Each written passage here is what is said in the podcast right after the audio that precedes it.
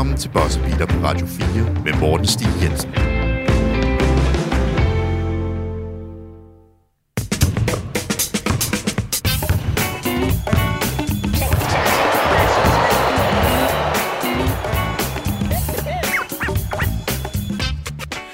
Og rigtig hjertelig velkommen til Boss Beater. Mit navn det er Morten Stig Jensen. Og mine damer og herrer, sæsonen er endelig startet. Vi har nu haft tre kampdage, og det har været fantastisk, fordi kampene er nu begyndt. Og rent faktisk tælle, det er noget, jeg har set frem til øh, i lang tid. Vi har en del på programmet her i dag, fordi sidste gang jeg optog, det var helt i starten af oktober, øh, og så har der ellers været noget, noget øh, pre-recorded øh, sæsonoptakt, som jeg har lavet omkring målsætninger med Daniel Hecht, der har været ude. Så det er et stykke tid siden, jeg har været i studiet, derfor har jeg taget øh, en ven med. Øh, Malte Arbo Lauritsen, velkommen til. Mange tak, Morten. Du er jo tidligere NBA-podcaster, faktisk sammen med mig. Vi har lavet noget øh, sammen førhen for, for et tidligere side, som jeg lavede, der hed Naismith så du er, du er godt bekendt i NBA-verdenen, og du var også med for, jeg har lyst til at sige en måneds tid siden, halvanden måneds tid siden, hvor vi, øh, hvor vi snakkede om, hvad var det egentlig? Var det draft? Det var lige med den der Robert Sarver saver. Det var Robert Sarver-sagaen ja, også, Sarver. ja, det er rigtigt. Der var den, ja.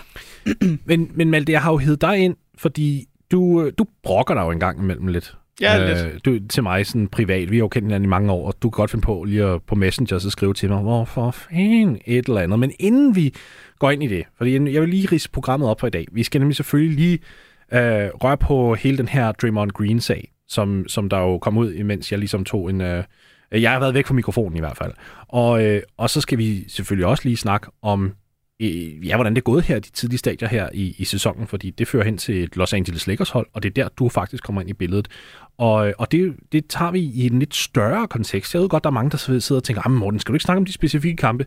Nej, det er nemlig ikke rigtigt det, vi gør her på programmet. Vi tager ligesom de lidt større perspektiver, vi går lidt dybere ned i nørderiet. Og, og i dag, der skal vi to med alt det jo faktisk dykke ned i hele det her element med, at man opgiver alle sine fremtidige øh, første rundevalg og nøglespillere og alt muligt for én spiller for at vinde mesterskabet, og om det faktisk er berettiget. Så det kommer vi til senere i programmet. Men øh, først, så tænker jeg, at det handler om øh, Draymond Green. Han slog jo Jordan Poole. Det ja. tror jeg er fair nok at sige. Og det er næsten en underdrivelse at sige slå. Ja. Det, øh, det en ser fuldstændig vanvittigt ud i det klip. Altså, det ligner noget, jeg har set i byen hjemme i uh, Hollywood for mange år siden. Det, ja. det er langt over stregen. Jeg havde ikke i min vildeste fantasi troet, at Draymond Green, han ville spille i sæson, øh, sæsonens åbningskamp for Golden State Warriors. Jeg troede, han ville blive suspenderet. Vi havde jo ligesom set den der situation tilbage i 2017 med Bobby Portis og Nikola Mirotic. Det sker ikke. Altså for ham, at han får den suspension. Han, øh, han, han, han får en bøde, som vi... Jeg mener ikke, vi har fået at vide, hvad den bøde lød på. Men han, får, han fik en bøde af, af organisationen. Jeg havde regnet med, efter at Warriors ikke suspenderede ham, at ligaen ville træde ind og så sige, nå, nu skal vi lige have styr på den her situation, for det kan vi jo ikke have, at der er nogen, der render rundt og slår hinanden på den her måde. Især ikke, altså når, når offentligheden også kan se, hvor voldeligt det her var, fordi han kommer jo ind og bare lægger en ordentlig knytnæve på Poole. Altså, det var, der var kraft i, og han havde tilløb og puha. Altså, han har jo hele overkroppen med. Sådan rent øh, teknisk, nu skal jeg ikke øh, lade som om, jeg ved meget om boksning, men rent teknisk ser det faktisk ret rent ud, det han gør. Altså ja. måden, han har kroppen med. Det er også derfor, jeg er overrasket over, at Jordan Poole, han bliver på benene og bliver i... Det gør han jo ikke. Nej, han bliver ikke på benene, men ja. han er fortsætter med at være i live, og han ikke, ja. øh, han ikke bare går ud som et lys. Det, det tror vi jo mange andre, der har gjort. Jamen, jeg tror faktisk, han gik ud som et lys, fordi at, at jeg, jeg snakkede med nogen, øh, som der er inde i kampsporten, øh, og de ønskede ikke rigtig at udtale sig offentligt, men, men, men der fik jeg at vide, he went out cold. Oh, det var benene. Øh, så, og det, det er jo ikke fordi, at vi ved det 100%, men nu, nu tror jeg bare, jeg, jeg rakte ud til nogen, jeg lige kendte det der, i stedet for, fordi jeg, jeg er ikke, jeg er ikke boxing-ekspert heller på nogen måde. Så, men det virkede til, at han mistede øh, bevidstheden. Ja, så, så det er virkelig slemt, og, og jeg kan ikke forstå igen, øh, hvordan det overhovedet kan lade sig ske. Og, og så er der mange, der ligesom har gået ud og sagt, men prøv at høre, det er normalt, at der sker det her i træning og alt muligt. Det først og fremmest, det burde ikke være normalt. Altså på intet tidspunkt er det her acceptabelt, bare fordi, at det er noget, som der har været vant til, så er det ikke noget, der skal fortsætte. Og, og der kan jeg egentlig godt lide, hvad Isaiah Thomas, ikke den store legende, men den nyere, lidt mindre Isaiah Thomas, øh, har sagt omkring det her. Han er ikke i NBA længere, men det synes jeg ikke øh, skal, skal, skal være en, en forhindring i at og, og ligesom ja, fremvise, hvad det er, han siger, så det kommer her. I'm gonna keep it 100% real. If if you my teammate, I'm not thinking you coming with that energy no matter how much shit we talking. No matter what. No matter what. You might you you my teammate. You hit me like we didn't know each other. You feel me? That ain't it. That ain't it. Where we from, yeah, you gonna you gonna put your hands up no matter and somebody walk up on you. I get that. But you in the NBA practice, you ain't thinking you ain't even thinking twice that's happened. Og han er jo altså ikke den eneste, øh, der kommer ud og siger det her. Du havde også en Evan Fournier, der er en NBA-veteran, har været i ligaen i, jeg tror, 10 år efterhånden, der også ligesom kommer ud og siger, det er ikke okay. Altså, så, så jeg synes, det er sjovt at se det her, de her paralleller, at der er nogen, der kommer ud ligesom og siger, ah, men det sker hele tiden. Vise vase, pjat med det, der er ikke noget seriøst i det. Og så er der den her modreaktion, hvor sådan, ej, det har vi ikke været ude for. Hvad er det for noget? Og jeg synes også, der er en anden sjov parallel, øh, eller en tredje øh, vej, nogen har valgt at gå, og det er, hvem end der har ligget den video, bliver, øh, burde blive fyret. Ja. Øh, det var der også rigtig meget af lige i starten, at den kom ud, hvor man sådan, det er fuldstændig vanvittigt. Altså, øh, selvfølgelig er det super dårlig stil, og øh, lige tænke for sin arbejdsplads, men, men at det skulle være et argument. Ja, nej. Altså sådan, han skal fyre sig. Jo, men vi har lige set en kæmpe stor mand tæve en anden mand. Ja. Af den simple grund, at der bliver råbt nogle ting. Og ja. jeg ved ikke, om det er kommet ud, hvad der blev råbt, men lige meget hvad. Det er også bare mig, der er en lille pacifist, fordi jeg er ikke særlig stor. Men, men lige meget hvad, der bliver sagt og råbt, så skal du ikke reagere på den måde. Slet ikke, når du er en veteran, veteran på et øh, winning team, Mm-hmm. og har været med til at bygge den her kultur op, hvor man er sådan, these are my brothers. Ja. Og så vælger du bare at pande ham ned. Altså, jeg, jeg synes, det er så vanvittigt. Og ja, at ligaen ikke går ind, det er jo så den næste ting. Det er det der med, at ligaen vælger ikke at gå ind og suspendere. Hvilket er underligt, fordi det er jo ellers en liga, der er kendt for ligesom at vil gøre alt for at beholde sit ry. Ja, men og hvad er det for et hold, som Draymond han spiller for? Det er de gyldne. Det er det lille gyldne guldæg. krigere. Ja, det er det nemlig. Det er, det er det lille guldæg, de har lige nu. Ja, og og det, det synes jeg ikke skal være en forklaring eller en retfærdiggørelse, fordi jeg synes, ligaen tager bolden her. Der burde de have gået ind og simpelthen overrulet det her og sagt, prøv at høre, hvad fanden er I gang i? Selvfølgelig skal han da suspenderes. Også fordi jeg synes, det er sjovt at tænke på, de er mere bange for at skade Warriors og ligesom komme i clinch med dem, eller gå ind der, end de var for at tage diskussionen med Kina, en atommagt.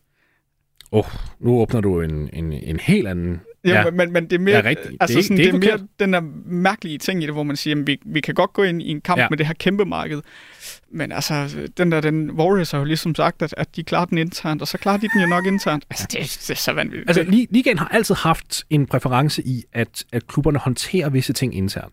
Så, så den, den kan jeg ligesom godt forstå, men jeg tror, at det her, det er en helt anden situation. Det er sådan en, hvor man ligesom kigger på det og siger, det burde ikke være noget, der bliver håndteret internt. I hvert fald ikke, hvis det bliver håndteret forkert. Og det er jo det, jeg mener, det er. Ja. Altså, prøv, prøv at tænke på, det virker som om, at han, øh, Jordan Poole, han får så den her kontraktforlængelse på 140 millioner. Og, og det er jo ikke, det skal vi også lige redegøre for, det er ikke en undskyldningskontrakt. Det er en, han, han ville have fået lige meget hvad. Hvis han var kommet ud på det åbne marked, så var nogen, der havde givet ham en max. Så, så lad os lade være med at prøve at køre med det narrativ, der hedder, åh, men de gav ham nogle ekstra penge. Nej, de penge var fuldt ud berettiget. Men det er stadigvæk lidt som om, de gemmer sig bag den kontrakt. Sådan lidt som om, åh, han har fået sine penge nu. Så, så behøves der ikke rigtig at komme yderligere konsekvenser. Sådan, what? Draymond i øvrigt øhm, kom ud med noget dokumentarhalløje. Og, øh, og jeg kunne ikke lige finde det på, på YouTube, ellers havde jeg ribbet det ned øh, og lagt det her i, i programmet. Men, men hvor han ligesom... Det, det er simpelthen sat så amerikansk op. Der er sørgelig baggrundsmusik, og han sidder og kigger ind i et kamera, og du kan se ringene i øjnene for det, for det der lys der, som der er bagved, hvor han sådan skal reflektere over det, der er sket. Og det han rigtig sådan, egentlig reflekterer over, det er egentlig bare, hvordan han havde det. Altså, sådan ikke så meget sådan, hvordan Jordan Poole egentlig havde det, men så sådan bare, ah, ja, men altså, jeg har stadig ikke helt indset, at, øh, at folk egentlig sådan brokkede så meget over det, og jeg er egentlig også ligeglad, hvad folk egentlig siger. Det, sådan, det, var, det var noget af det mest ringe produceret, jeg nogensinde har set. Sådan, der er bare ingen selvindsigt overhovedet, og, og, og det lyder næsten som om, at han prøver at retfærdiggøre på et eller andet niveau, hvorfor han gjorde det. Det er sådan, what? Det er også vildt, der ikke lige er en PR-agent, eller en agent, der bare lige siger til ham, ved du hvad, jeg tror lige, vi kører take mere her, hvor du måske bare siger undskyld. Ja, hvem er hans agent? Det er Clutch Sports. Nej. Jo, jo. Så det er jo klart, de kører jo altid den der vinkel med, at spillerne er offeret. Og det er også et problem. Jeg, synes, jeg er enig med dig. En, en, en, en bedre agent havde faktisk været i stand til at sige, det du gør lige nu, det er potentielt karriere selvmord. Fordi Green står også selv over for en kontraktforlængelse.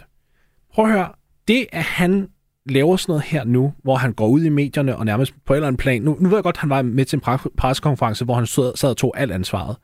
Okay, cool. Men det skulle også kun være starten.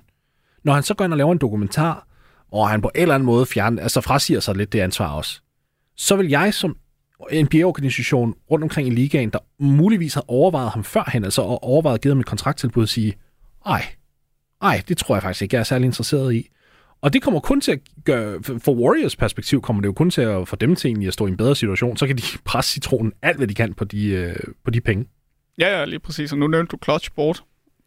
Kunne han også have en interesse i at blive øh, sendt væk fra Warriors? Og jeg tror, du tænker på en helt specifik klub, han måske skulle til. Ja, det var noget, der måske også ville passe ind i den stil, den klub har lagt for dagen. altså, men, vi skal nok vende tilbage til ja, dem. Vi skal, vi skal nok vende tilbage til dem, men, men det synes jeg kunne være sjovt. Jeg, jeg, jeg, jeg fik dog en tankevalg, det der, med hvis han skulle trade som, det, og det bliver han ikke. Organisationen ja. har mere eller mindre man død. Nej, nej, nej. Altså, vi skal nok løse det her. Alt skal være kumbaya, det skal være fint, hvor jeg sådan, mhm, okay. Men hvis jeg hvis jeg var New York Knicks, og jeg fik det der opkald, hvis lad os nu sige, at Warriors havde været åbensindet for at trade ham, og, og der fik det der opkald, der ligesom hed, prøv at høre, vi, øhm, det går sgu ikke så godt lige med hele den her situation. Vi skal ud af den, altså den Draymond-situation. I, I skal ud af den der Julius Randle-situation. Skulle vi ikke bare lige flippe vores problemer? Jeg vidste. Ja, ja, men, jeg vidste, det var den vej, det ville gå. Ja, men, men hvis, jeg var, hvis jeg var Golden State, jeg ville ikke have det, og hvis jeg var New York, ville jeg heller ikke have det. Fordi jeg synes lidt, der er en win-win over det. De har brug for Golden State en, en anelse mere offensiv umf, hvis vi nu skal være helt ærlige. Det kunne de godt bruge, fordi til trods for, at jeg egentlig godt kan lide Draymond spil på banen, hvad han gør bag, øh, væk fra banen, og hvad han gør til træning, det har jeg jeg, jeg, jeg afviser det så meget, som jeg nu kan. Men hvad han kan på banen, det er imponerende. Dog så er der de her tidspunkter, hvor han bare ikke kan score bold. Like, at all. Og det ødelægger fuldstændig flowet, og du lægger for meget på Clay, du lægger for meget på Steph, du lægger for meget på Andrew Wiggins. Hvor hvis man alligevel fik en Julius Randle ind, som der måske var fjerde option, i stedet for at han tog alle de her lorteskud Men vil Randall forstå det? Fordi jeg kunne godt forestille mig, at Randall han kommer ind, går direkte over til Steph, kigger ham dybt i øjnene, og så siger han, I'm the shooter now. Jamen, men, men prøv at høre, hvis han gør det ikke også, så kommer han til at falde i linje så hurtigt, fordi Steph er altså ikke nogen pushover. Og det er Clay ja, nej, heller altså ikke, det... og Wiggins heller ikke. Og så har du altså også en Steve Kerr, der om nogen er, er på virkelig her. Og så tænker jeg også, altså Draymond under tips, altså en defensivt orienteret træner. Det vil ikke være helt dumt. Jeg, jeg kan godt lide det, fordi New York, må vi også indrømme, har fået rigtig mange offensive talenter ind, og så er det stadigvæk Randall, der tager alle de her fadeaway lean-in shots, hvor man sidder og tænker, hvad fanden er det for nogle skud, du tager? Så, kunne man, så får man i stedet for en, der spiller forsvar, der playmaker, der rebounder, der sætter angrebet op, der prøver at bygge... Ej, jeg, ikke, jeg skulle til at sige kultur, men det kunne jeg ikke engang. Jeg kunne ikke holde masken der. Øhm, forhåbentlig ikke en kultur, hvor man smadrer hinanden, men altså forstå meget på banen, at der skal være det her ansvar. Fordi det vil jeg trods alt give Draymond. Når han er på banen med andre, så står han også og siger, prøv at det her det er dit ansvar, det her det er dit ansvar. Det kan han finde ud af jeg kan bare sætte spørgsmålstegn til, om det er noget, han kan blive ved med at gøre i Golden State, om de overhovedet respekterer ham fremadrettet. Altså, hvis han, kan han overhovedet så sige til Jordan Poole, hey, det er dit ansvar, det her, resten af sæsonen? Det tror jeg da ikke. Ja, det er i hvert fald interessant, hvor meget Jordan Poole vil lytte til ham. Ja, det, det, jeg sådan, det har du helt ret i. Ja. Det var min fejl. Men den trade kunne jeg godt lide, hvis det var. Ja, den, den vil egentlig kunne noget, også fordi den muligvis vil kunne skyde gang i Randall igen. Altså ligesom lade ham komme til et sted, hvor man siger, jamen her er du ikke den store hund. Mm-hmm. Øh, her skal du bare gøre det, du er god til, fordi han er jo en, det var han i hvert fald i en periode, en rigtig, rigtig dygtig rebounder. Og det er han stadigvæk. Der også kan lidt med bolden, og der også godt kan gå til kurven og score. Mm-hmm. Altså, han har jo nogle kvaliteter. Problemet er bare, at de kvaliteter får man ikke lov til at se New York, fordi Nej. der har han den der idé om, at han er den store, ja. og han er den bedste, og han er den vigtigste, og det er ham, der skal alting. Og så og ved jeg heller ikke, hvem der skal spille forsvar i Golden State. Nej. altså, Andrew Wiggins? Måske? de kigger over på Wiggins og sådan, du, ja. der er sådan lidt Raymond over dig. Ja, hmm. Jonathan Kuminga, du er kun i din anden sæson, men vi kommer til at bruge for, at du spiller all defense og first team Kigger på Wiseman, der er kommet tilbage fra skade. Ja, du, har, du har altid været en dygtig forsvarsspiller. Ja, øh, du har ikke spillet sales sidste år, men vi kommer til at spille 35. Ej, men, men jeg synes bare, at hele den situation er, er så absurd, og jeg synes bare, at den bliver ved med at, at få lag på sig. Det med, at han, at han laver den der lille dokumentarserie, altså, det er sådan, åh, jeg vil bare gerne... Nu, nu synes jeg, at den situation, ligesom... Vi, vi ved, der ikke kommer til at være noget på den. Vi ved, at NBA ikke træder ind og giver ham en suspension. Vi ved, Warriors ikke kommer til at suspendere ham. Han har allerede spillet. Vi ved, det kommer til at være fremtiden. Nu synes jeg bare, vi skal lægge det fra os i den forstand, at hele det, alt det her, det blev mishåndteret. Det, det, det var en, en skuffelse på alle ledere kanter. Men vi skal også bare videre med sæsonen, fordi jeg, jeg gider ikke at bruge en halv sæson på at høre det her narrativ blive ved med at forme sig. Altså, det, det, bliver, det bliver for kedeligt, det bliver for ensformigt. Nu skal vi også bare videre. Ja, og så skal man huske en tandbeskytter.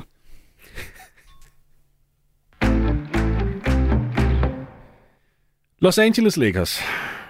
Dem, det er jo faktisk dem, vi skal snakke om mest her i dag. Og øh, de startede sæsonen af 0-2, de er ja. nu. Ja. Og øh, ja, altså, jeg, jeg, jeg synes, vi skal starte med noget positivt her i det her forløb, Malte, og det, det kan du mindst høre her. And that's it. It's over. This historic 2020 NBA championship belongs to the Los Angeles Lakers. The Lakers conquer the bubble, and banner number 17 will soon hang in the rafters. Du skrev faktisk til mig efter det mesterskab, at det var et af de mesterskaber, du nød mindst. Ja, og jeg stod lige og tænkte over det. Ja. Øh, igen har jeg hørt det, at det var... Altså det er forkert at sige, at det er et ligegyldigt mesterskab, for ingen mesterskaber er ligegyldige. Enig. Det der. Men det var så tom en fornemmelse. På grund, på grund af boblen, eller? På grund af boblen, på grund af sæsonen, fordi det virkede sådan lidt... Det virkede underligt. Vi skulle ikke... Vi skulle ikke have vundet det mesterskab. Altså sådan, sådan havde jeg det vidderligt. Mm. At, at havde det ikke været for boblen, så havde vi sgu nok ikke vundet det mesterskab. Havde det været en helt almindelig sæson, så havde vi ikke vundet det mesterskab. Ja. Og så blev man sådan lidt falsk, fik man en tro på, Nå, men hvis vi lige laver nogle gode trades og signings og sådan, så, så kan vi måske faktisk gå ud og gøre det igen, og nu har folk ligesom den der tro på tingene, og vi, vi stod også meget godt defensivt i boblen, og det skal vi jo bare bygge videre på. Ja, det, det gjorde man så bare ikke. Altså, det var bare dårligt derfra. Mm. Altså, det har været en kurve nedad lige siden. Og det er det, vi skal snakke om. Fordi det, der faktisk fører til det her mesterskab, det er jo, at man går ud og trader sig til Anthony Davis. Altså lad os nu være helt ærlige. Det, det, det var ham, der ligesom var, øh, var drivkraften der. Jeg, jeg, jeg mener, LeBron vandt Finals MVP øh, i 2020, men jeg synes også, man kunne gøre argumentet for, at det var Davis. For han ramte alt. Han, var, han ramte alt, øh, og gjorde det også i kampene op til. Og, altså, Ja. han var vanvittigt god der. Og Og, man var sådan, det her, det var den Anthony Davis, man tænkte, man havde tradet for. Ja. Også især, fordi han var så godt skydende, og man tænkte, nu, nu bliver det rigtig godt. Nu får han endelig de der sæsoner, Ja. og nu, nu bliver han ikke skadet mere, og, og der er to torsdage på en uge. Altså, man troede virkelig på, at alting kunne ske, men, men det kunne det jo bare ikke. Nej, og det, og det er jo der, problem, problemet ligger for mig. Ja, og der Ja. gjorde du mig jo opmærksom på problemet. Mm-hmm. Fordi, når jeg tænker tilbage på den der Anthony Davis trade, så husker jeg bare, at vi tradede alle de unge spillere, man ligesom havde gået og lunet sig lidt på som, øh, som Lakers-fan og tænkt, jamen, næste sæson bliver Ingram sæson. Mhm. Mm-hmm. Alonso skud, det ændrer sig lige om lidt, og, og det hele skal nok blive fedt. Og Josh Hart har jeg aldrig rigtig kunne sige noget negativt om, for jeg synes faktisk, han var en kanon fed spiller at have. Og han spillede, han spillede fortræffeligt i Portland her sidste år, efter han blev traded. Lige Også. præcis, og er dygtig defensivt. Ja. Det er ikke Josh Hart til appreciation, vi skal til nu, fordi, men jeg kan godt lide ham, jeg synes, han er en fed type. Øh, men, men så trader man alt det. Men Jamen, nu siger du alt det. Må jeg godt lige afbryde og så læse traden op? Nu er det godt nok på engelsk, det her. Det håber jeg, folk lige tilgiver mig. Men så den 6. juli 2019. Det her, det er Anthony Davis' uh, det er tradepakken. As part of a three-team trade, traded by the New Orleans Pelicans to the Los Angeles Lakers, the Lakers traded Lonzo Ball, Josh Hart, DeAndre Hunter, Brandon Ingram, Cash, a 2022 first round draft pick, Dyson Daniels was later selected, a 2023 first round draft pick, and a 2024 first round draft pick to the New Orleans Pelicans. Det 2023 pick vender vi tilbage til, fordi det er noget, der en- det er noget der hedder en swap option. Og, og det er der, der ligger en rigtig historie i det. Øhm, men, men prøv at høre, det, altså Ball, Hart, Hunter, som der, det er jo igen en tre-teams uh, øh, trade, så han ryger videre til Atlanta. Ja. Hvor han så lige har skrevet under på en kontraktforlængelse til 95 millioner dollar. Så det vil jo også sige, det er også en spiller, der har noget i sig, ikke også? Brandon Ingram, altså All-Star. Men det er draft picksene, Malte, vi skal snakke om. ja, for det der med swap, mm-hmm. det havde jeg ikke tænkt over. Nej, det havde du ikke. Og Lakers har startet 0-2. Det ser ved Gud ikke særlig godt ud. Jeg ved godt, det ligner en tæt kamp mod Clippers i nat, men prøv at gå ind og se, hvordan de skød. Ikke engang bare Westbrook, bare se, hvordan de alle sammen skød. De skyder lige omkring 20% for træerne. Alt det der. Vi Alt- skal nok vende tilbage til Westbrook, ja. Fordi der, Men, men der er meget at snakke om. der er jo en mulighed. Mm-hmm. I og med, at man ligesom har forsøgt at kæmpe mod tanking og har gjort, øh, hvad hedder det, chancerne lavere for at få lottery pick og få, øh, Ja. få det første valg, så er der jo en potentiel chance, risiko, alt efter hvem man er, for at, øh, at Lakers ikke kommer i playoffs, Mm-hmm. kommer i lottery, Ja. får førstevalget, Mm-hmm. og så tænker man, yes man, Wembanyama i, uh, i Lakers, det bliver fedt. Nå nej, fordi de har swap option, så Yeah. den ryger til Pelicans. Pelicans har swap option. Det er meget Pelicans, vigtigt at, Pelicans har swap option. det her. Ja. Pelicans har swap option, så de kan sige, ej, tillykke med det første pick, Lakers. Det nubber vi lige en gang. og Aha. så kan vi se på en fremtid med Wembanyama, Zion, Ingram. Mm-hmm. Så, det vil sige to af de tre. Bare det frontcourt alene. To af de tre, de vil komme fra Lakers af. Ja, Godt. Og, og hvorfor er det, vi bringer det her på banen? Det gør vi, fordi vi snakker tit om det her med at trade for superstjerner. Men hvad vi glemmer, det er i processen, når man sender de her store pakker ud, så kan det rent faktisk bygge en contender et andet sted. Det så vi også tilbage i 2013, da Boston Celtics og Brooklyn Nets lavede en trade. Brooklyn Nets på det tidspunkt, de vil bare have Kevin Garnett og Paul Pierce. De var så lune på de to. De tænker, det skal, vi, skal, vi har Darren Williams, vi har Joe Johnson, vi har Brook Lopez. Hvis vi får Paul Pierce og Kevin Garnett ind på det her, mand. Championship, hvilket... Okay, fair nok. Uh, altså, tillykke med optimismen, men nope. Og, og de draft picks, som de sender ud, de sendte jo altså stort set alt, hvad de kunne, inklusiv swap options. Og det er noget, der fører med til, at Boston nu i dag både har Jalen Brown og Jason Tatum. Og man må jo sige, det er en rimelig god duo at, at, at sidde med. Og Celtics var i finalerne sidste år. De vil ikke være, hvor de er lige nu, hvis ikke det havde været for, at Brooklyn havde sendt den pakke. Og det, det fører mig til, at Brooklyn faktisk, hvad, hvad kalder man det, kokblokker sig selv for at komme videre? ja eller i hvert fald øh, i forsøget på at komme højere op, simpelthen giver den store stol til de andre. Og det, det, det er der, hvor jeg tænker, er det det værd? De fleste vil jo nok gå tilbage til Lakers-scenariet og så sige, hey, de vandt jo i 2020. It's all good. Og det er her, Malte, at du kommer på banen. Der er du uenig. Ja, jeg er uenig, fordi jeg kan gå med til at sælge holdets fremtid, hvis du er et franchise, der ikke har haft tur i den de sidste mange år. Måske Mhm. et franchise, der aldrig har vundet dem. Dem er der jo nogen tilbage af. Så du tænker, altså, du tænker en Kings slags franchise? Ja, en King slags franchise. Der kan jeg godt forstå, at man vælger at sige, F it, nu går vi all in på det her. Vi, Mhm. mm. har, vi kan se, at vi har muligheden for at komme i finalerne, og muligheden for at vinde, hvis vi gør det her. Så kan jeg godt forstå, at man gør det, for ligesom at bryde igennem isen, og så sige, jamen nu tager vi det her mesterskab, og nu har vi set de sidste næsten, nej, hvad er det? Det er de sidste 15 år, eller noget af den stil, de ikke har været i playoffs. 16. 16 år. Der har vi set, at vi ikke kan finde ud af at bygge ungt. Vi har ikke kunne finde ud af at drafte. Vi har ikke kunne finde ud af det ene og det andet. Nu sælger vi huset og konen med for at få muligheden for at skabe. Mm-hmm. Der kan jeg forstå det. Hvis du Los Angeles Lakers, så er et mesterskab bare et i rækken. Og det ved jeg godt. Det er forkert at sige. Ja, det er. Men der er bare en fanbase i Los Angeles, og en tro på tingene i Los Angeles. Jeg tror, jeg har nævnt det for dig et par gange.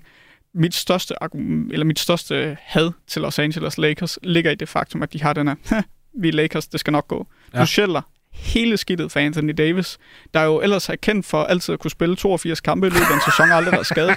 Altså, at du ikke kan se, der er et eller andet problem der. Ja. Det er fuldstændig vanvittigt i min optik. Mm-hmm. Og der er det ikke det værd.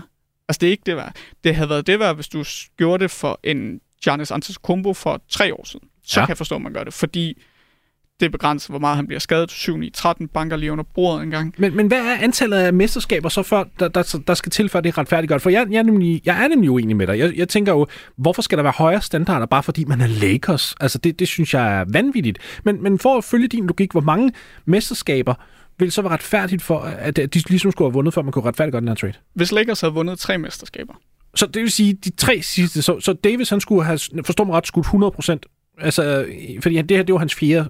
Ja, Sæson. ja i princippet. I princippet. Okay. Det, eller bare det faktum, at jeg tror måske også, hvis man havde været contender, og man ikke havde været i en situation som den her, hvor man siger, sidste år kom vi ikke i playoffs. Ja. Øh, der er en reel risiko for, at Lakers ikke kommer i playoffs igen i år. Og året forinden, der rører du ud i første, eller der røg de ud i første runde mod, mod Phoenix. Ja, lige præcis. Altså, at, at, at det er så... Øh, det er en trade, der potentielt kun har gjort noget godt i lige omkring ni måneder. Og, så, og, og dit argument er følgende også, det er, at du er ikke engang sikker på, at de faktisk har vundet det mesterskab, hvis det ikke havde været for corona. Nej, lige præcis. Altså, det, det, er, det tror jeg ikke på. jeg vil godt lægge hovedet på blokken og så sige, at Lakers havde ikke vundet det mesterskab, hvis ikke det havde været for corona. Der er faktisk mange, der er enige med dig omkring det, inklusiv mig også. Jeg tror også, du har ret. Jeg tror, at den boble gjorde et eller andet, fordi vi så også, at skudprocenterne gik øh, ret meget op for, for, for spillere, der normalt ikke var eliteskytter. Og Davis, må man jo sige, har aldrig ligefrem været en eliteskytte, men han ramte, han ramte alt i den tomme arena derhen i Disney. Ja. Øhm, jeg, jeg kan ikke stå her og så sige nødvendigvis, at jeg vil ikke udelukke, at Lakers har haft muligheden for det, men jeg tror det ikke. Jeg tror, du har ret i, at de ikke har vundet den. Og, og det ville jo have gjort situationen værre.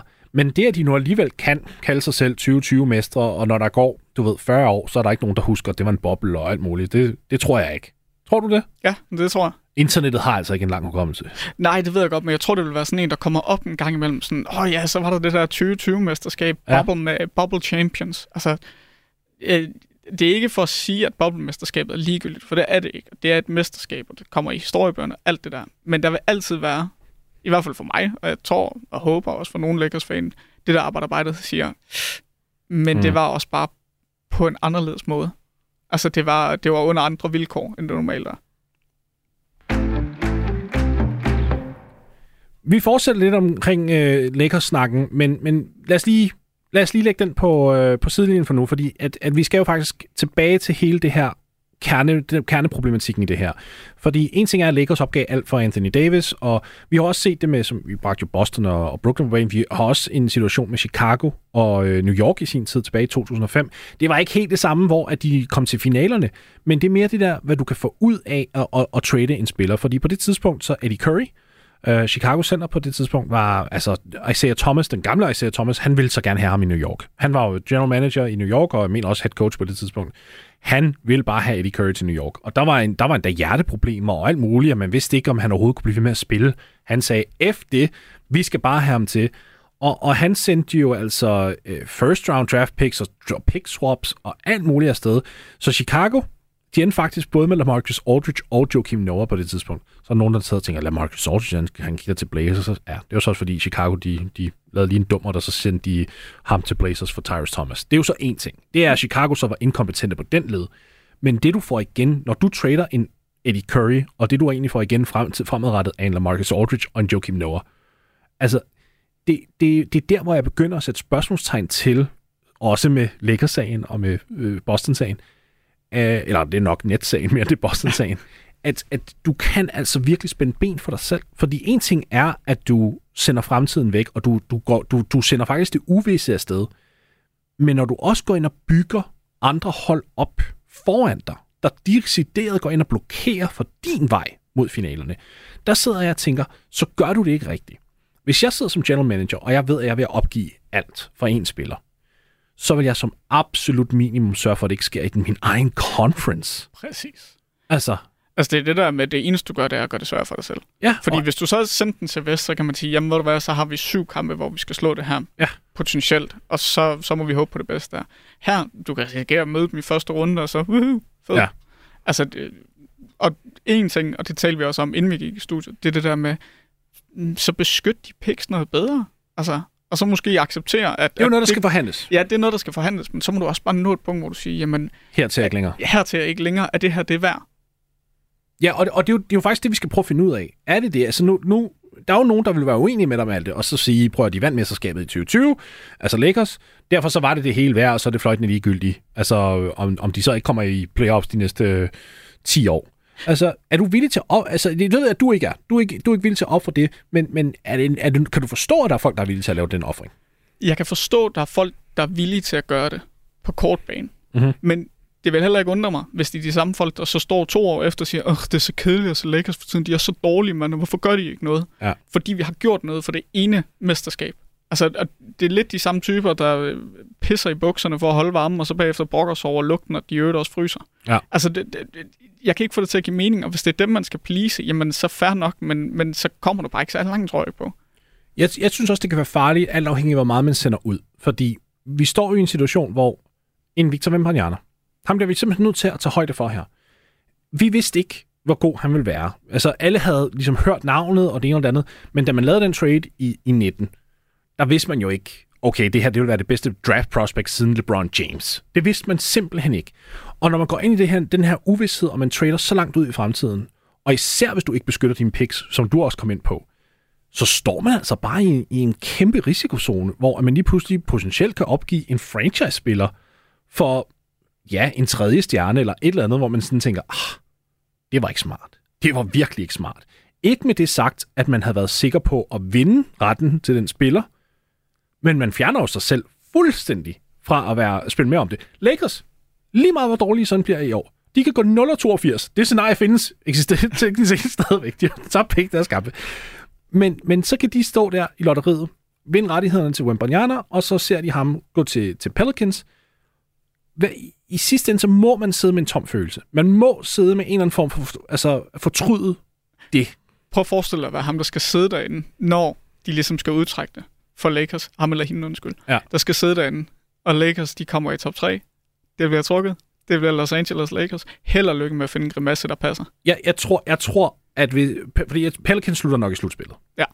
Så jeg tror, at hvis Lakers de, de ender i lotteriet, så tror jeg, at man sender en, en repræsentant for Pelicans. Gør man det? Ja, det tror jeg. Jeg, jeg, jeg, tror, jeg tror, at den beslutning tager man hurtigt. Så snakker man med ligekontoret, og så siger man, prøv at høre, vi skal ikke sidde i den situation, hvor at, at vi sidder der, Lakers, og vinder første valget for eksempel, og så skal overgive det til Pelicans. Det skal simpelthen ikke ske. Så jeg tror, man sender en repræsentant ja, for Pelicans. Det må man håbe. Ja, altså, der er grænser. Selv, der er også en del af mig, der synes, det kunne være så sjovt, hvis ligaen sagde, nope, lev med konsekvenserne, Rob Pelinka, ind og sæt jer. Ja. Det synes jeg, det kunne være. Og så Rob, der finder en eller anden og sender, der bliver en eller anden praktikant. Ja, eller, eller, eller Russell Westbrook. Eller, eller LeBron. Ja, jeg skulle til at sige, LeBron vil være Det, perfekt. det kunne være sjovt, ikke også? Se ham miste. Men altså, Eller Anthony Davis. og, og det er jo ikke engang fordi, altså, grunden til, at jeg vil snakke om det her, det er ikke for at trash Lakers hånd på hjertet, det er det ikke. Fordi jeg kan godt forstå logikken i, at man går ud og kigger på Anthony Davis og siger, wow, altså, fælles agent med LeBron også, altså Clutch Sports Connection, han er en af de, i hvert fald på det tidspunkt i 2019, en af de potentielt fem bedste spillere i ligaen. Klart, på det tidspunkt den bedste big man, der var i NBA. Altså, why not? Og en moderne big man også på det tidspunkt. Og en moderne big man. Og en big man, hvor man tænker, der kan bygges en masse på, og han så bare god. Han Ja. er også, altså han har jo de der gange, hvor man ser ham og tænker, gud, Ja. hvor er du dygtig. Øh, så jeg kan også godt forstå, at man på det tidspunkt tænker, Mm. det her, det vil vi gå meget, meget langt fra. Eller langt for. Ja. Det jeg så ikke kan forstå, det er, at nu står du i den her situation. Og så begynder Lakers, der går rygter om, at de har en mulighed for at trade Westbrook til øh, Indiana Pacers for øh, My- Miles Turner og, jeg har Bo- lyst til at sige. Buddy Hield. Ja, og ja. Det var så med 2027 og 2029 draftpicket. Og, og, og de, igen, der ender vi i samme situation, fordi de vil også være ubeskyttet, hvis det var. Ja, okay, fordi jeg vidste ikke, jeg var i tvivl om det der med, om de ville være beskyttet eller ubeskyttet. Det er jo det, altså prøv at, hvis, hvis Indiana sidder der og, og ved, hvor desperate Lakers er for at blive bedre lige nu, og for at fjerne altså, Russell Westbrook fra, fra bøgerne, og samtidig også for at undgå hele det her Victor Wembanyama-scenarie, så, så er det klart, de sidder og siger, nå, jamen vil I gerne have, at vi skal bail, bail jer ud? Jamen fint, så hedder det de to draft picks, og de hedder uden beskyttelse. Er man så ikke næsten ude i, at man gør det? Bare frygt for, at, altså hvad er chancen for, at der kommer en Wembanyama 2.0, eller et Ja, lignende talent i 27? Det, jamen, jeg, jeg har faktisk lavet præcis det argument, jeg skrev en artikel på Forbes, hvor jeg netop sagde, det er nu, det skal gøres, Lakers. Ja. altså, for netop at undgå, fordi vi bliver også nødt til lige at riste op. Jeg har snakket meget om Victor Wembanyama på det her program, men jeg bliver ved med at gøre det, og jeg derude, I kommer måske til at blive træt af mig, men ved I hvad? Det her, det er altså et, et generationstalent. Altså, han spillede jo de der to kampe mod G-League Ignite. Og, Det var første gang, jeg så ham sådan Ja. rigtigt. Og jeg kunne ikke finde ud af, hvem han var. Lige sådan, du ved, man starter videoen Mm. og ser det, og så er man sådan, det kan jo ikke være ham, der er den store. Han laver lige en step back 3. Det er ham, den store. Hvad er det, der foregår? Ja. Altså, hvor stor er han? Han er, han er 2,26. to, han er en halv meter højere end jeg. No, I kid you not. Jeg er, en, ej, jeg er 1,78, så det er lige lidt under. Lige lidt under. Jeg går ham til navlen. Er jo næsten lige før, du kan give ham et øh, blowjob på stående fod, så. Ja, næste år har han penge til at betale for det. altså, det, altså, vi har alle sammen en pris. Åh oh, gud, så NBA-sæsonen startet, var? Ja, så lidt ny sæsonkode, kan du godt mærke. Åh, oh, Gud. Øj. Uh, re- respekt til Radio 4, hvis de bare holder det her i programmet. Nå, ja. Åh, oh, jeg ved ikke, jeg mistede fuldstændig tråden der. Vi snakker om Victor. Det gjorde vi nemlig. Han ringer bare. Øh, men nej, han ser jo, han ser jo alt, alt, alt, alt, alt for god ud. allerede nu. Jamen, øh, han, er jo, han er jo en Kevin Durant offensivt. Altså, det er jo... Og, og Gobert defensivt, mere eller mindre. Det er jo... Det er jo det er fuldstændig uhørt, og, det, og det, det er lidt det her, jeg prøver at angribe. Det er det her med, når du sender ubeskyttet draftpicks ud i fremtiden på den måde, og du ikke ved, hvem der er derude. Det kunne også bare være en Scoot Henderson. Nu tager vi Wembanyama ud af sammenhængen. Scoot Henderson, der ser fremragende ud i, i G-League Ignite, altså ligner øh, den næste John Wall, altså en rask John Wall. Og vi skal heller ikke glemme, hvor god han var i, ja. i hans storhedstid. Det er sådan, du, du begrænser bare dig selv, fordi den roster i Los Angeles, du må også have vidst allerede i 19, det er ved at blive gammel. Altså LeBron er ikke lige frem altså ung på det tidspunkt heller. Du vidste godt, at du ville bruge størstedelen af pengene på ligesom at fylde rundt ud i marginerne. Ikke? Altså det, du ved, hvad var de havde Wayne Ellington og de, kunne ikke, de havde ikke engang råd til at beholde Alex Caruso, der forlod altså, klubben til Chicago i, i 2021. Altså, det er sådan, du, du må have vidst på et eller andet plan, at du var begrænset økonomisk fremadrettet, hvis du tog den her beslutning. Og så sker der jo det sidste år. Og, og det er det, vi kommer til nu med Ross. Du bliver så nødt til at gå all in på et eller andet plan, på en tredje stjerne eller et eller andet. For hvis du ved, at du ikke kan få dybden på rosteren, så bliver du nødt til at gå top heavy. Så siger ja. du, okay, så skal vi have tre stjerner. Og så er det Russell effing Westbrook, man, man går ud og tager. Og her i nat, vil du, vil du gerne læse den linje op? Jamen, øh, han skyder 11 gange. Ja. Han scorer lige nøjagtigt 0 gange. Ja, på den i hvert fald. Han havde, jeg tror, han havde 5 point, og det var på så på straffekast. Det, det var det nemlig. Har han fem? Ja, han har jo fem. Han har i hvert fald nogle straffekast. Eller er det to point? Nej, jeg, jeg tror, har han, lyst til at sige, det er to point. Det er to point. Jeg tror, det var fem steals, han havde. Jeg, kan, sådan, jeg prøvede at være Jo, fordi at, at, at, han lavede lidt godt defensivt. Ja. Lidt. Men, men han var jammerlig. Skal vi lige høre, hvad han sagde efter kampen? Ja, endelig. What are some of the things you can point at for the reasons why you didn't come out on top? Uh, not sure. Not one particular reason. Fought, competed. How about you personally? How would you assess your game tonight? Um, solid, solid. Um, played hard. That's all you can ask for. Um, move on to the next one. Darvin just said, whoever it is, if the team's not making shots, keep shooting them. Is that a, a mindset everyone can adopt? Um, I believe so. Russ, there was a stretch in the second quarter, I think, where you guys had um, three or four straight fast breaks, and it seemed like you kind of nodded your head and, and kind of looked over the bench like, like this was kind of what you're saying. Um, did you like the pace better? I don't know what you're referring to. I don't recall. There was the stretch in the in the second quarter when you guys were coming back. Uh-huh. I think you guys scored on three or four straight fast breaks. Uh-huh. Did you feel like the pace in those in that stretch, uh, the pace again? I think in the the group that made the comeback in the early fourth was that kind of the pace that this team needs to be at? Uh, I'm not sure. Um, just trying to do the best that we know how to, and just you know run the best way we can. Russ, um, Darvin was saying before the game that uh, you guys talked about, um, you know, your your comment the other night that you feel like coming off the bench could contribute to the hamstring strain. Um, how has the communication been in the last two days with Darvin and, and sort of an understanding of um, the understanding between you guys on what your role is? It's been good. Russ, you, you, mentioned the, the keep shooting mindset in this team, and, and it, it's not just you. There are a lot of guys that are missing shots right now. Are you seeing the misses affect confidence? Are they affecting your confidence at all? No, because he keep telling me to shoot. I missed a few shots. I set. appreciate that. On the set, for real. I'm sorry. Defensively, uh, you're in there late in the game, and you got you get a stop on Kawhi. And um, have you found ways, even if you aren't shooting well, like that was obvious tonight, you did shoot well, uh, to impact winning? And, and, is that what you're hoping to accomplish with this group? Um, it's like I always done. I'll continue doing that. Thanks, Russ. Yeah. Han får den største redningskrans til sidst med ham der, der ligesom forsøger at tale ham op, ja. og så sige, du har det der stop til sidst. Jeg tror faktisk, han gør det to gange på Kawhi hen imod slutningen af kampen.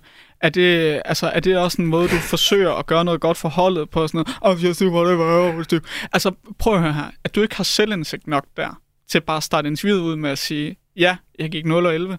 Jeg ramte bare ikke dagen i dag. Men mm-hmm. at du mhm. sidder der, jeg, jeg tænker, jeg spiller en god kamp. Det er fint, men du kan bare starte med at sige, jeg ramte ikke lige dagen i dag offensivt, men så I, hvor dygtig jeg var defensivt. Så I den indsats, jeg lavede på Kawhi, og ved at vinde kampen først til sidst. Men det handler jo ikke kun om den her kamp. Det er jo der, grund til, at jeg laver, jeg, jeg faktisk spiller et, et helt, altså Russell Westbrook postgame interview på 2 minutter og 19. Det er for at vise den ligegyldighed, han har. Fordi det har han altså i, haft i mange år. Han blev beskyttet i mange år i Oklahoma City, at deres øh, altså PR og, og holdet, de byggede nærmest en mur rundt omkring ham mediemæssigt. Og efter han så ligesom kom ud til andre klubber, og han skulle ligesom stå til ansvar for nogle ting, når han spillede dårligt eller et eller andet, lukkede fuldstændig ned. Og det er der, vi begynder at se et problem. Hvordan sidder man som NBA-organisation, og det er her, Lakers kommer ind i billedet, når man ved, den der, kender den der ligegyldighed fra ham, når man ved, at han ikke har niveauet længere, for det har man også set de forgangne år. Der er en grund til, at han bliver traded først fra OKC, så fra Houston, og så også, at Washington er klar til at, at sende ham med videre. Det ved man. Hvordan kommer man så frem til den beslutning, der hedder, jo jo, lad os tage en chance på ham, og lad os også samtidig opgive et first round draft pick for at få ham ind til klubben. Det gør man, fordi at der er en bestemt LeBron James, der står og siger, at det er ham, jeg gerne vil have. Ja. Jeg vil gerne have ham over DeMar DeRozan. Jeg vil gerne have ham over Buddy Hield, som der på det tidspunkt spillede i Sacramento. Jeg vil have ham over alle de her alternativer, jeg nu har. Men hvornår kan vi stille resten af den her organisation til ansvar? Fordi jeg forstår godt, at du har lyst til at kritisere Russell Westbrook. Det skal du også have lov til. Han har heller ikke leveret. Jeg er også kritisk over for Russ. Men på et eller andet tidspunkt bliver vi også nødt til at komme videre i den debat og sige, det er ikke, det er ikke kun på ham. Han, han traded ikke sig selv. Nej, det er en ting. Han traded ikke sig selv. Og det, det er fair nok. Han vælger ikke selv, han, gammel, han valgte ikke selv, han skulle til Lakers. Det er heller ikke ham, der i sin tid valgte at give ham de penge, han får.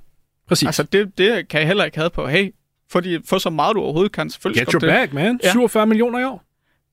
Det, jeg kan være en anelse irriteret over, mm. det er det faktum, at man kan være så mange år i ligaen, og vundet en MVP, og alle de ting. Altså, han har jo været sindssygt god. Han har været en af de bedste øh, point guards i, for en hel generation af point guards de sidste mange år. Altså, jeg tror, der er mange af dem, der startede med at se NBA i sådan noget start 10'erne, midt 10'erne. Mm-hmm. De har Russell, Russell Westbrook som en af de aller, aller bedste point guards, de kan huske, og han har et highlight reel, og alle ja. de der fede ting.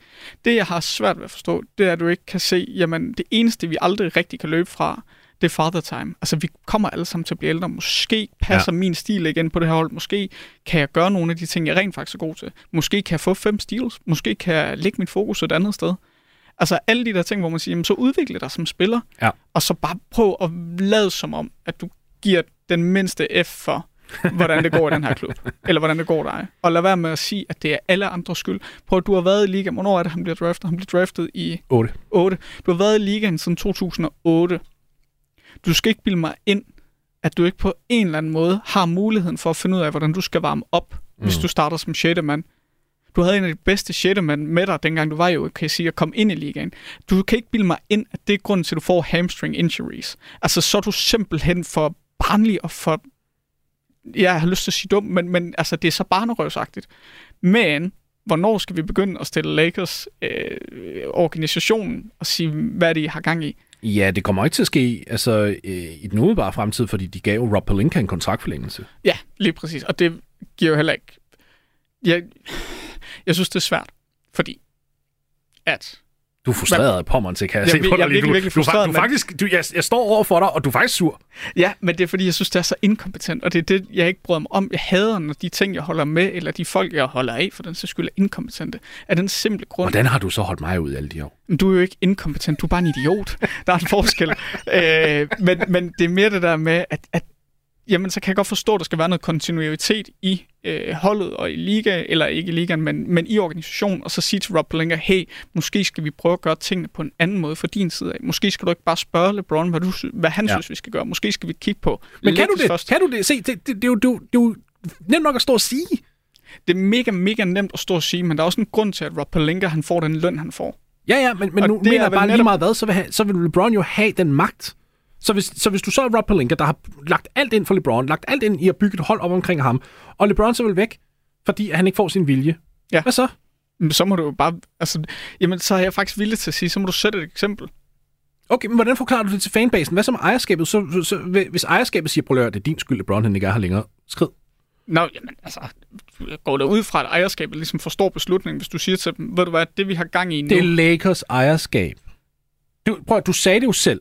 Det her er en organisation, der går ud og siger, vi er Lakers. Derfor så skal ting nok flaske sig for os automatisk. Det er rigtigt. Det kommer også fra ejerskabet af.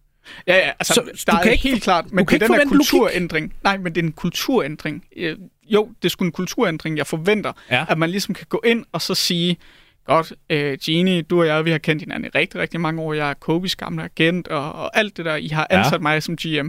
Jeg kan se på en forretningsplan her, at vi har nogle rigtig, rigtig dårlige øh, strategier, og, og det fungerer ikke tingene. Hvad siger du til, at vi gør sådan og sådan og sådan, i stedet for, så vi kan bygge noget langvejt op? Så vi Det er kan romantisk, det der. Det er et romantisk perspektiv. Hvornår, ser du altså, milliardærer gå ind og så sige, Nå ja, det kan jeg da godt se. Det sker, altså, du, hvornår ser du ejerskaber, der lige pludselig får sådan en epiphany i midten af det hele og siger, jeg må til at ændre mig selv. Altså, the ghost of Christmas past kom hen og besøgte mig. Det sker jo ikke. Det er en drøm. Det, det, for, for at skulle ændre kulturen, lad os nu være helt brutale her, for at ændre kulturen i, i Los Angeles, og for den sags skyld også i New York, det handler om ejerskabsskifte. Hvis du ikke får nye ejere ind, så kommer kulturen til at blive ved. Ja, og der er spørgsmålet så, er Lakers virkelig Lakers, hvis ikke det er bossfamilien, der ejer dem? Ja. Altså, jeg forstår godt, hvad det er, du siger. Ja, altså, Men, men, men, hvis du lige pludselig begynder at associere et hold med ejerskabets efternavn, ved du hvad, så er du tabt. Nå, ja, ja. Så, så, fordi så er det, hvis det er din identitet som organisation, det er, hvem ejeren er, så kommer du aldrig til at få den respekt fra, øh, altså, rundt omkring. Nå, nej, nej, selvfølgelig ikke, og det er heller ikke det, jeg gør. Skal jeg skynde Nej. mig at sige. Men det er mere, jeg savner bare, at der sker et eller andet, der ikke er, vi har signet LeBron nu, at han GM, mm. træner. Men, men det vidste du jo. Det vidste du. Du Ja, vidste i 2018. Ja, ja, ja, man vidste det i 2018, men... Du skrev ja, endda til mig i 2018, da, da, da Lakers kom med LeBron. Og du skrev, øh, jeg ved ikke helt, hvad jeg synes om det her. Så er jeg, jeg var også klog i 2018, så. det Fordi nok. jeg har også lyst til at sige, at jeg har sagt og skrevet dengang ja, ja. allerede, at, at det her, det var jeg ikke sikker på, var en super, super fed idé. Og så fik vi et mesterskab i 2020. Men, men er det så virkelig det, som, som der måske... Øh, debatten skal... En ting er, at debatten, det kan være det der med, at man opgiver de her store tradepakker. Der har vi ligesom etableret, at det kommer an på, først og fremmest, hvem du er til en vis grad. Det kommer også samtidig an på, ja, hvor inkompetent du er, fordi hvis du bare er villig til at sende alt ud, ligesom slik, det kunne godt virkelig gå galt. Øhm, og, og, og derfor så skal du virkelig være forsigtig, inden du gør det. Men handler det også om, at du skal vide, hvem du giver magten til som spiller? Ja, ja, ja, helt klart. Altså det, jeg så også nogle Lakers-fans dengang, da de første rygter ligesom begyndte at komme omkring det der med, at det var LeBron, der gerne ville stå for meget af rekruttering mm-hmm. og alt det der. Der var sådan, jo, men det er jo LeBron, han er den bedste spiller i ligaen, har været det de sidste... Det var øh, Michael Jordan der også. Han kunne ikke finde ud af at, at Nej, vurdere præcis, spillere og det var det, der var mit argument. Sådan, ja, ja, men, men LeBron, nej, hvad hedder han, Michael Jordan var endnu bedre end Kobe. Øh, han kunne heller ikke finde ud af at være GM. Altså, vi, vi kan ikke forvente, at bare fordi du er god til basket, så er du god til alle facetter af Ja. basket. Altså, det er det, der er min irritation, og det er også derfor, jeg tænker sådan, de der fans, hvad er det, de regner med, at han bare kan alt? Altså, skal han gå på vandet, når vi er færdige, eller hvordan, hvad er det, I tænker? Jamen altså, det, du ser jo lige nu, at han faktisk ikke rigtig står til ansvar for den Russell Westbrook trade, hvilket, som han ligesom var pointman på. Jeg, jeg har kritiseret ham, der er nogle få andre, der gør, men det nationale medie, de siger, åh, LeBron har ikke nok hjælp. Et narrativ, som der har været i mange år efterhånden, hvor at, jeg, jeg kan ikke tage det seriøst til sidst. Man kunne tage det seriøst dengang i finaleserien med Cleveland og Detroit Pistons. Der havde han ikke nok hjælp. Altså sin uh, rookie-år i uh, Og du mener i, uh, i Eastern Conference Ja, i playoffs? Eastern Conference, Altså, ja. Jeg ved ikke, om det var Eastern Conference Finals, eller det, Det var, var finals. Var det, var det Eastern Conference Finals? Ja, den der, Okay. er det 2007-2008? Den Ja, der, er der, hvor han scorede de der 25 point straight? Ja, i, ja det øh, mener jeg ja. også var syv. Ja. Ja, der kunne man sige, at han fik ikke hjælp nok. Det hele den der første omgang, han havde i Cleveland, der fik han ikke hjælp nok, og der havde han heller Ja. ikke den magt, han har i dag. Det er der, hvor han kommer til finalerne i 2007 mod Spurs. Ja, lige præcis. Ja. Og det er så i syv, han også har den kamp mod Detroit Pistons. Ja, det- det må det være. Ja, Ja, det er ja. Conference Final i syv. Ja, men der vinder de jo og kommer videre. Ja, ja, lige præcis. Men, men, men der kunne man kritisere Ja. organisationen for at sige, LeBron havde ikke hjælp nok. Han kunne det dengang, da Han han var... ikke de spillet Eric Snow rotationsminutter. Ja. Jeg mener, da han startede altså, en, go- en god del det år. Ja, men, men at sige nu i dag, efter hele Miami Heat, efter hans retur til Cleveland, og nu hans tid i Lakers, at han ikke har hjælp nok, og det er synd for ham, det er det mest latterlige, du kan gøre i hele verden. Okay. Vi har, vi har fem minutter tilbage. Nu, nu vil jeg simpelthen gerne lægge ordet over på dig. Jeg vil, jeg vil gerne lægge ansvaret over på dig. Og det er ikke noget, vi har aftalt for inden. Så, så nu, nu sætter jeg dig virkelig på klingen. Ja. Hvad skal Lakers gøre herfra? Nu, nu står de i den situation. Vi, vi, skal ikke, vi skal ikke begynde at snakke om, hvad de kunne have gjort. Fordi sket er sket. Nu står de i den her situation. De har en Russell Westbrook, der tydeligvis bare er totalt disengaged. Ja. Han, han, vil ikke være der, og det, det går galt. Du har en Anthony Davis, du ikke ved, kommer til at være rask eller ej, fordi hver eneste år, så misser han mindst 20 kampe.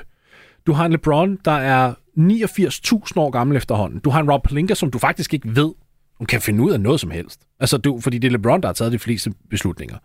Du har to ordentlige trade-aktiver, og det er dit draft pick i 2027 og et draft pick i 2029. Og du ved, at alle hold derude, som der er åbne for at tage Russell Westbrook ind, de vil kræve dem begge to.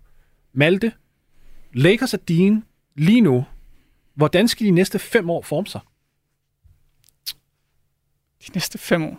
Og du ved også samtidig, by the way, det glemte jeg, de 2023 pick, Det er et swap. det er et swap. Ja.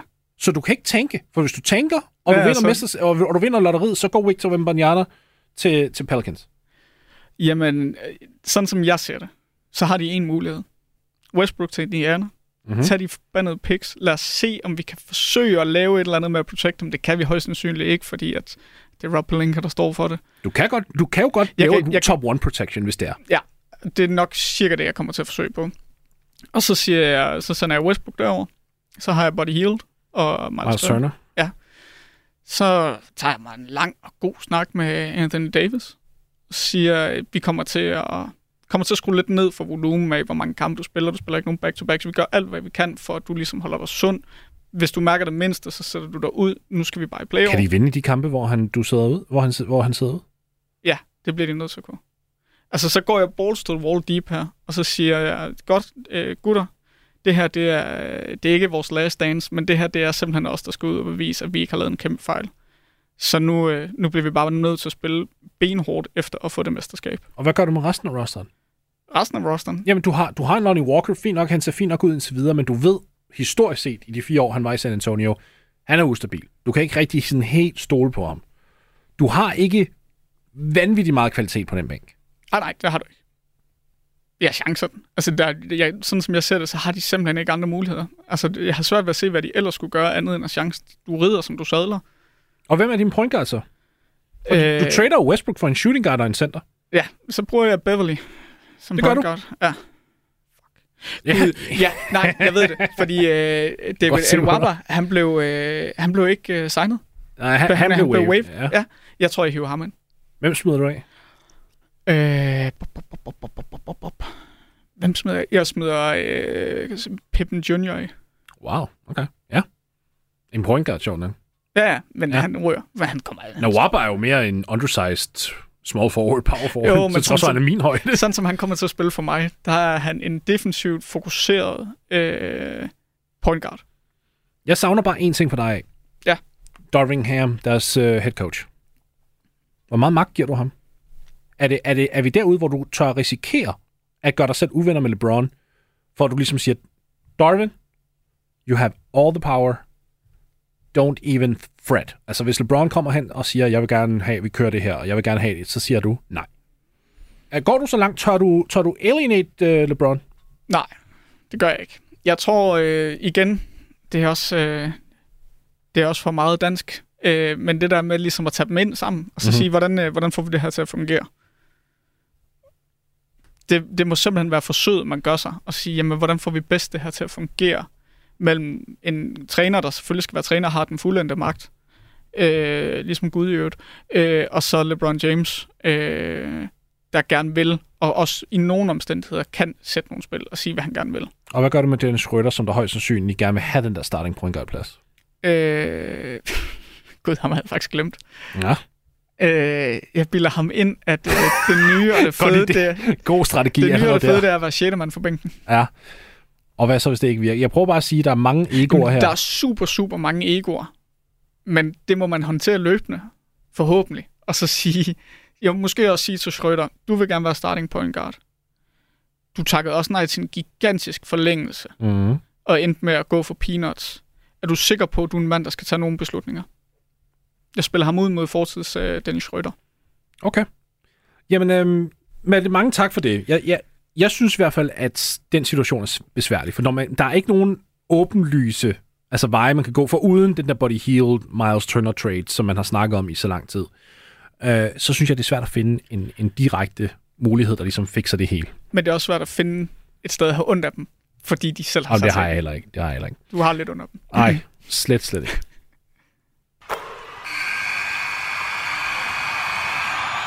Det var bosseren, og øh, jeg vil gerne sige tak til alle sammen for at lytte med. Jeg ved godt, det her det blev meget Lakers tungt, men jeg synes faktisk også, at det var lidt vigtigt at tage dem op, fordi de er lidt et symptom på noget, som vi har set i de her sidste par år, hvor man sender de her store tradepakker ud, og jeg synes, det er vigtigt faktisk at løfte sløret for, hvad det egentlig kan betyde for en franchise, øh, når man faktisk opgiver hele sin fremtid, og det synes jeg egentlig, at, øh, at Lakers er det perfekte eksempel på. Så derfor gik vi rigtig meget øh, i dybden med dem. Malte, tusind tak for øh, din tid, og til jer derude, så må I have rigtig god weekend, når I når så langt.